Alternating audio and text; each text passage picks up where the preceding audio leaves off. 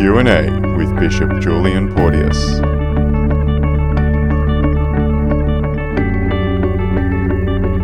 In this episode of Q&A with Bishop Julian, we'll find out all about the bishops and their titles, some more questions about marriage,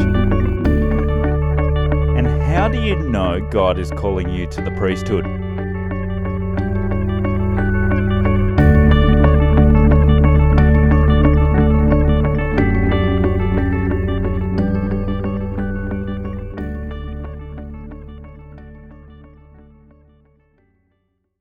Hello and welcome. You're listening to Q and A with Bishop Julian Porteous, and uh, Bishop Julian joins me once again for a program. This p- people are starting to listen to Bishop Julian, and uh, I thought today we'll, we'll vary it up a little bit. And I was going to say, as a bishop, what often, what are the most often questions you get asked uh, when people come up and see you? Uh, Adrian, it's funny you should ask that question because uh, I often find that people will uh, will confess to me that um, the big question on their minds before they met me was how do I address the bishop? What do I call him? What what's the title I should give him? And I know that's often a question that uh, Catholics are uncertain about, and they, they want to try and get it right if they're meeting a bishop. So maybe it's an opportunity just to explain um, the titles that are normally uh, accorded to, to a bishop. Firstly, you might explain that the traditional title of a bishop is my Lord Bishop. Uh, now, that still remains the official title, but a lot of people in Australia, particularly, I think, find that just not the easiest or most natural title to, to adopt.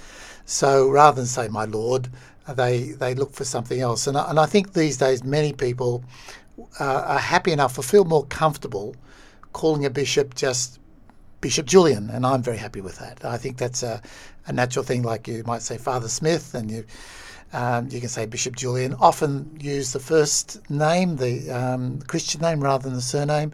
I'm very happy with that, and I think that's the way a lot of people um, feel comfortable in addressing a bishop.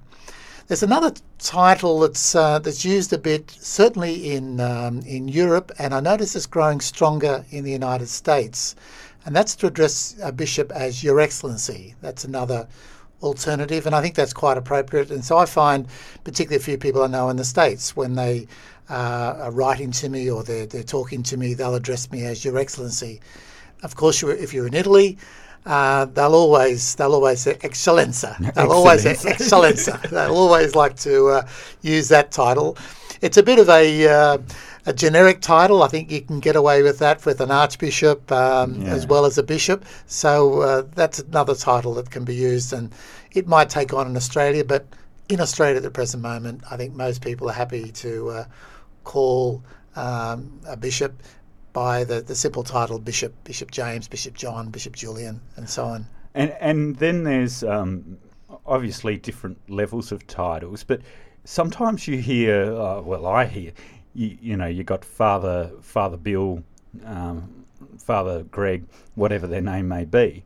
But then they, when they're addressing it, it's reverent and most reverent. What's what's the deal on that one? Uh, that's another good question. Uh, when you become a priest, uh, you're, and in fact, when you become a deacon, uh, you're given the title Reverend. Right. So a deacon is entitled Reverend Mister. Reverend Mister, yes. Um, but a priest is Reverend Father. Right, okay. Yeah. And when you become, as I discovered, when you become the rector of a seminary, you are entitled you are entitled as very reverend. Okay. So uh, I think a dean of a cathedral would also be very reverend. When you become a bishop, you are most reverend. You're most reverend. so they're the degrees, if you like: a deacon, a priest, um, a, a, a a priest is exercising a very particular role in the, the diocese, and then finally, a bishop is most reverend. And there's more demands on your spiritual life with a title like that. Yeah, there is. He always thinks you'll have to be most reverend. reverend. and uh, let's. So we've gone through. Obviously, a priest is father. Then we have the term Monsignor. Is that an honorary title? How does that work? Yeah, that's largely an honorary title. Yeah. And uh, Monsignor is still a priest. I think it's always important to remember in the church there are only actually three degrees, if you like, of the priesthood. There's a deacon, a priest, and a bishop. Mm. Um, but within those, there can be uh, various honorary positions. In, in, ancient times, they used to have archdeacons, for instance, but we don't tend to have those today. Um, and a priest, uh, there is an ancient title too, too called an archpriest. But generally speaking, these days, a priest who is maybe the chancellor of a diocese, the dean of the cathedral, or somebody who's performed uh, quite uh, special services to the diocese becomes uh, is is um, formally um, installed as a as a monsignor, and it's just a, an honorary uh, honorific title, if you like, given to, to a priest. So you can have a, uh, a Monsignor. And can a bishop be a Monsignor? And what happens when a Monsignor becomes a bishop? Well, when a Monsignor becomes a bishop, he's no longer, uh, because he's a, he's a very reverend Monsignor, becomes a most reverend bishop. so he ceases to be a Monsignor. But you can't have a, a bishop then as a, as a Monsignor. But the other thing that may be worth noting, of course, if you look at those who know a bit of language, would know that Monsignor is basically the English translation of uh, of the French and Italian, which is Monseigneur in uh, French, yes, which is my lord. Mm. So Monsignor actually carries the title my lord. So just to further complicate matters. So in some ways, I'd, I'd be correct in calling you, uh, if I said it in French, Monsignor, or however you'd say it, uh, would be my lord. Now, we've got cardinal. Now, that's your eminence, isn't it? Yeah. That's correct. Mm. Maybe to, to run through the, the stage of the bishop, yeah. you have a, a, bishop is, as I said before, bishop or mm. my lord bishop. An archbishop. Oh, we forgot about that. Yes, Very an archbishop is uh, your grace. Yeah. Your grace uh, as, as an archbishop. A cardinal is um, your eminence, and the Pope, of course, is your holiness. So they're the, the titles appropriate for each of those positions. Who came up with these? I think they just go way back in history. All right, well, let's get to your questions. And uh, remember, you can ask us questions uh, at any time. And Henry from Sydney has given us a call. I want to know if a Catholic is is otherwise free to marry, may he or she marry someone who's been married in the Anglican Church and who has divorced.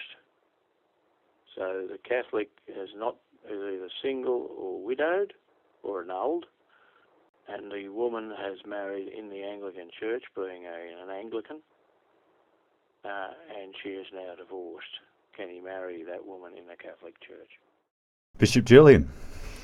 Uh, Henry, thank you for the question. Um, these things are uh, never easy because there's often a lot of com- complex factors behind the situation of people who've been married and, and then got divorced. But essentially, if a Catholic person is free to marry, then obviously they can marry someone. But it's important that the person they marry is also free to marry.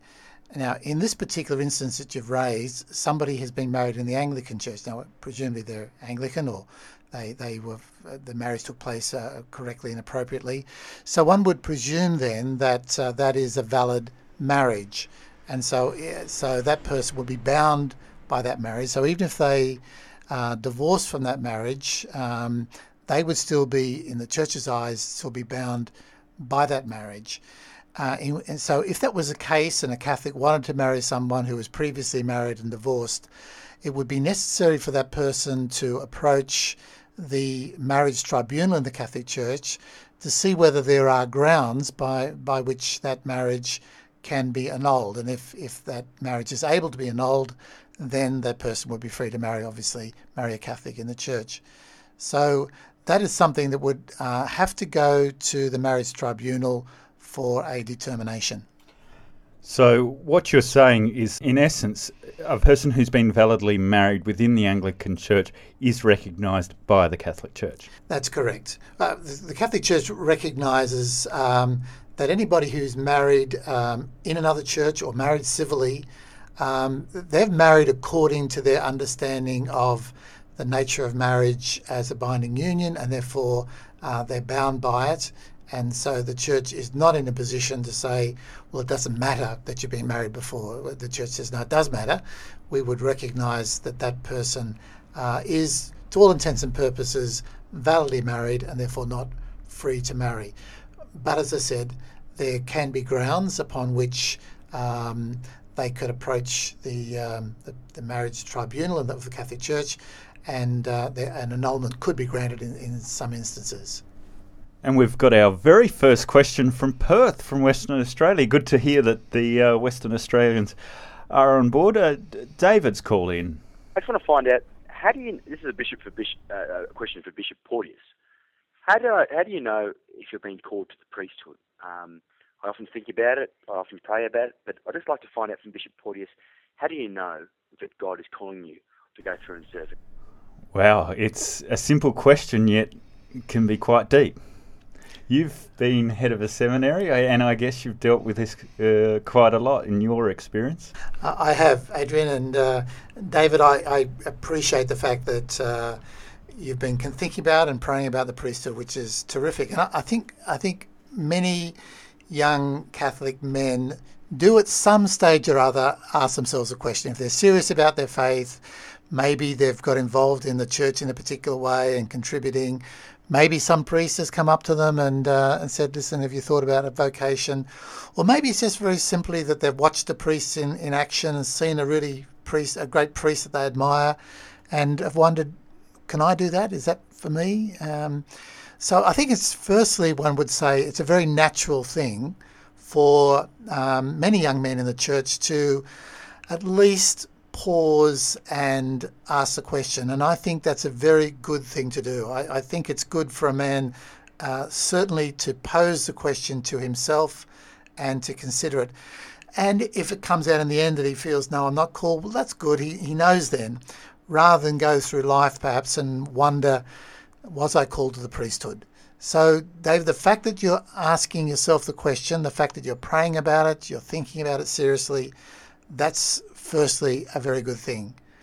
But just to go on and answer your question more particularly, we're dealing with an area of mystery here. In the end, um, the priesthood is what we call a vocation, it's a calling. So we end up becoming a priest, not so much because we want to be a priest. I mean, one would presume that's the case as well. But in the end, the reason we become a priest is from a conviction that this is God's calling for me. This is God's calling on my life. Now, to, to uh, be able to clarify that, be, be, be clear about that, and understand that um, is not an easy process. in some ways, I think we just have to um, go through the initial processes of um, asking ourselves a question, praying about it, and, and, it's a good question to ask the Lord. Lord, is this is this what you want for my life? Is this what are you calling me to be a priest? I think that's not a bad question to put in prayer to God. Then I think you look at yourself. Um, and if you find that there's an attraction to the priesthood, if you sense yourself even imagining being a priest, if you sense that uh, that it rests well in your heart, you feel comfortable with the idea. You feel, yeah, this this feels right. This this is something that uh, maybe I could do. Then that's a good sign, and it's probably at that stage that it's good to talk to somebody who could uh, assist you in this process of discernment. A very good person to start with would be your own parish priest or a priest that you know well. Just to go up and say, look, we just have a little chat. I'm just thinking about the priesthood. I'm not sure, and so on. Then, if you still um, have some um, serious interest and you want to go further, then often a diocese will have a vocations director and will have uh, maybe retreats or discernment weekends or something on offer whereby you could go and meet with some other men who are considering the priesthood, have some further uh, prayer, have material for reflection. So there may be opportunities there to explore it further and to test it further. Um, and then in the end, um, we never enter the seminary with absolute certainty because life is a journey of faith. It's not just based on absolute conviction. And that's one of the beauties and also one of the very mysterious aspects of, of, the, of, a, of being a Catholic, of living the Catholic life. It's, it's almost that old term which, which people use called to test your vocation, isn't it? To, to actually put it know, in some ways into action. It's very true, and I think I think that whole whole idea of testing is is a very useful thing. In the end, if you decide to go into the seminary, it doesn't necessarily mean that you're definitely going to become a priest. But what you are in fact doing is seriously testing your vocation now. You've actually entered the seminary.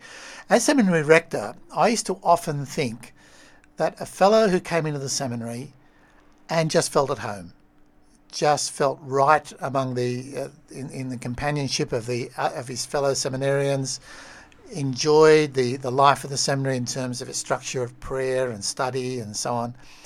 And, and certainly later on, when they the seminarians get assigned to parishes, if they enjoy the parish experience, find themselves wanting to engage with people, feeling that they're making a contribution to people's lives and feeling a satisfaction with that, all these sorts of things along the way uh, are testings. And, you know, sometimes a fellow says, um, look, I've lived this for a while, but I really know it's not for me. And that's good. They've tested it and found that it's not for them. And I can actually probably help out a little bit myself in the fact of I thought God may have been calling me to the priesthood at, at one stage, and and I actually went and tested it and took the steps to go into the seminary, did the spiritual direction, and I actually got accepted into the seminary. But it was just before I went that I realized that it wasn't my calling. Now, it wasn't. Uh, in fact, it had started a lot earlier as I was testing, because the more I tested, the more I realized that this was not for me. But I'm so glad I did that process because it removed the question from my mind. And now I'm happily engaged and soon to be married. But I, I can say that testing the vocation, you've got absolutely nothing to lose because you know you're, you're at least giving yourself to God and giving him the chance to have that testing and and if he says no it's not a it's not an insult it's it's it's in fact in some ways liberating so i believe you've got nothing to lose and everything to gain from that process i fully agree and and i i think it's probably better to to to proceed down the line of the possibility of the priesthood rather than standing back and being uncertain. Uh, I, I, think some fellows can be. We sometimes talk about uh, about serial procrastinators.